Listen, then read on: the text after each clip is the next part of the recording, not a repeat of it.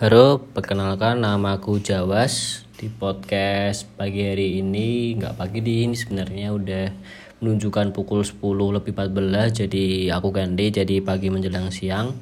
Di podcast kali ini aku menjadi aku ingin menceritakan sebuah kisah dari temanku yang bernama Firman. Ini lebih ke kisah percintaannya dia kali ya. Jadi dia tuh orangnya tuh gimana ya guys? Uh, orang tuh susah move on tapi dia tuh kayak kadang dibilangin tuh susah tapi jadi dia gak bisa move on dengan salah satu cewek. Nah tapi ceweknya tuh kayak kalau dari menurut pandangan gue pribadi tuh kayak dia nggak bisa menghargai apa yang dikerjakan Firman apa yang diusahakan Firman untuk dia.